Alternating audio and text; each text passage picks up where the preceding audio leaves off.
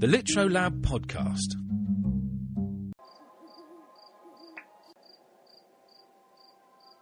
Waiting for Dark by Mia Funk. She had long legs for a Japanese, at least for what I imagined Japanese women were like, and that's why it took longer to dispose of her. I always thought of them as shy and submissive, short and malnourished, like the kids in my barrio. He told me she'd been a dancer. He talked a lot, more than I expected of a Japanese. Of course, he could have been lying. They do that. Try to get you on their side, so you'll understand and maybe feel sorry for them because they're afraid you'll rat them out. But I'm always discreet, part of the job. Mama taught me that. How to be invisible, but always there, do what is needed, nothing more.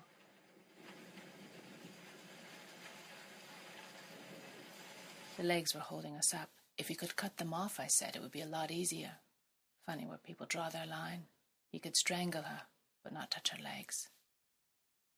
You wouldn't understand, I said. I never saw her on stage. She was wonderful.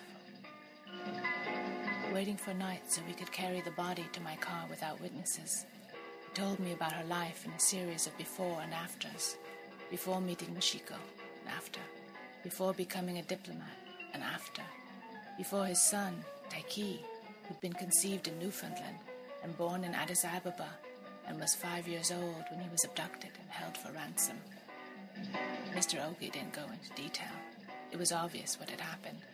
Taiki had been mentally impaired. Luring him away would have been easy. He said, Animosity poisoned their marriage after Taiki's disappearance. Still can't bring himself to say that other word, although it hovered behind, years afterwards, tainting everything.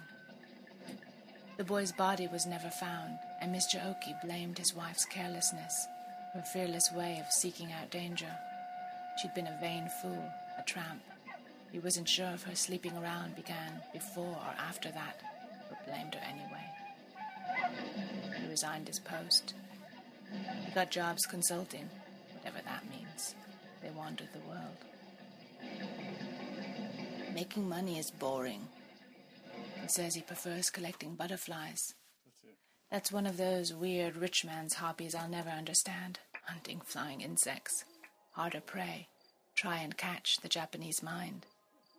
But he's being open with me, cramming all his life into a few memories, like he wants to remind himself. My life had meaning once. And telling me all his rich guy problems, all the cities they lived in just to escape the loss. And as I listen, I keep thinking, if only someone would drive up and take away my extended family, even for a week, a marriage without children, stepmothers or abuelitas, all the money I could wish for, and the chance to travel, seemed like paradise to me. He saw it differently. Mashiko had not been an easy woman to live with. As he talks, I sweep up broken glass, a meter running in my mind, my eyes on the rug in the corner, rolled up into the shape of a woman. It was only when they moved to New York that she stopped hiding her affairs, started having them openly, sometimes inviting her lovers to live with them. By then, he was beyond caring. It became a game, taunting him, seeing just how much he could take. Everyone's interested in how I make my living. Don't I find it weird working with my mother? No. We're a team. She cleans up, I take care of disposals. I love my job and nights like this when I get out of the house. We fell into it by sheer luck. Five years ago, Mama's employer was murdered.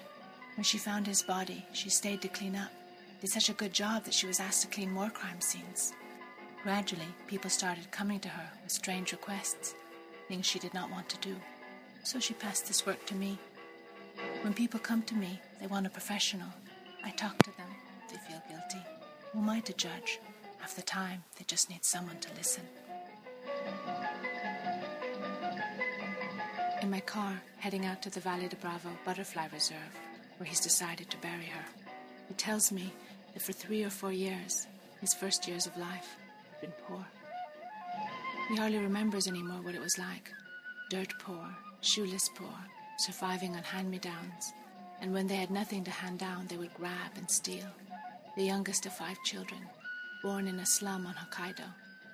One day, a big black limousine drove up and a finely dressed woman stepped out. He remembered liking her silver white hair, thinking she looked just like a queen, and the way the driver held the door open for her, and his mother meeting her at the door. All the children had been told to put on their best clothes and line up for the nice lady to look at them. Ricky, older than Oki by only a year, Naoto, Araki, and the oldest, Ren. Oki was the only one who wasn't dressed well because his little stained sailor outfit had been handed down so many times that it was practically rags now.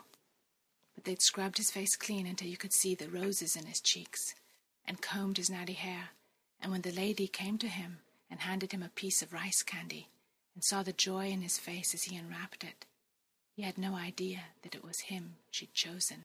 Well, he'd been a cute kid, everyone said, a little rascal, but cute, and he guessed 'cause he was the youngest and so the least damaged, the most worth saving. That's why she'd picked him and not one of his four brothers, who were more coded and set in their ways. He hardly remembered the rest or how he was told he was going to live with the lady. It all happened so quickly, and suddenly he was in the car, sinking into the plush dark leather seat. He went immediately to the console island in the middle and started pushing buttons and found out the ones that made the seat vibrate and the ones that made the electric windows slide up and down. He didn't even realize that his family had come out to wave goodbye to him until he started playing with that button and saw, separated by the moving glass, his mother and brothers standing at the bottom of the shabby stairs. He didn't realize it was the last time he'd be seeing them. But his mother must have known because she was crying, and his brothers all looked very solemn, but were fighting their desire to grab him back. He thought it was a game, like going on a ride at the fairground that took you high above, but after a few minutes of giddy spinning, deposited you on the ground again, returning you to your family. He says, and all I did was play with that stupid console and laugh as the electric window, like a motorized guillotine, moved slowly up and down. Off with their heads, I giggled, amused by the illusion as the window sliced up and down. And then the beautiful lady with graying hair got in beside me, and I couldn't see them any more, and the car pulled away. It was the last time I saw them. Years later, I read in the papers that Ricky had gotten involved in the Kudokai and was killed over turf wars. He says all this quickly and offhandedly, like they were distant events that didn't matter much or touch him any more. He just wants me to know he was poor once too, maybe poorer than me now. So what? The fuck has the right to measure poverty? I wasn't an unhappy kid. Sure, until Mama started cleaning, we often went around in rags. That's all past. The thing is, he has money now, and that's what matters most. I'll get paid for my dirty work. I'm not complaining. Is a poor Mexican worse off than a poor Japanese kid? But that's the point of his speech, I guess, that we're more alike than we think. He takes out a map to show me where I need to turn off, but I know the place already. I drive out there some nights when I want to be alone, pretend I have a job somewhere, and instead I just smoke and wait for the stars. He finds the place where they'd spent that last night, explaining how they'd come down for the Festival de la Mariposa Monarca, saying how magical it was for him, how they sat on a flat rock, and he told her he'd named a butterfly after her, a Mexican blue wing, Myscelia mexico. Then he winces, remembering how the kids from the local village eat the butterflies. It's so appalling. With a switchblade, they cut off the feelers, then fry them up on a pan, stick the knife through the butterfly, then eat it right off the blade. He seems more upset about this than his wife's death. Or maybe it was just that numb way he had of speaking, so I don't know. It's hard to read his face in the dark. Please, he says.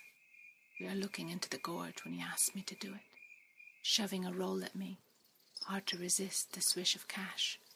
Trees papered with butterflies like stained glass, and the moon and the big looming gorge behind him, and his eyes large and helpless, like craters with no bottom. Says he wants me to push him into the pit with his wife. Demian Luna, Santa Maria de la Ribera District, Mexico City.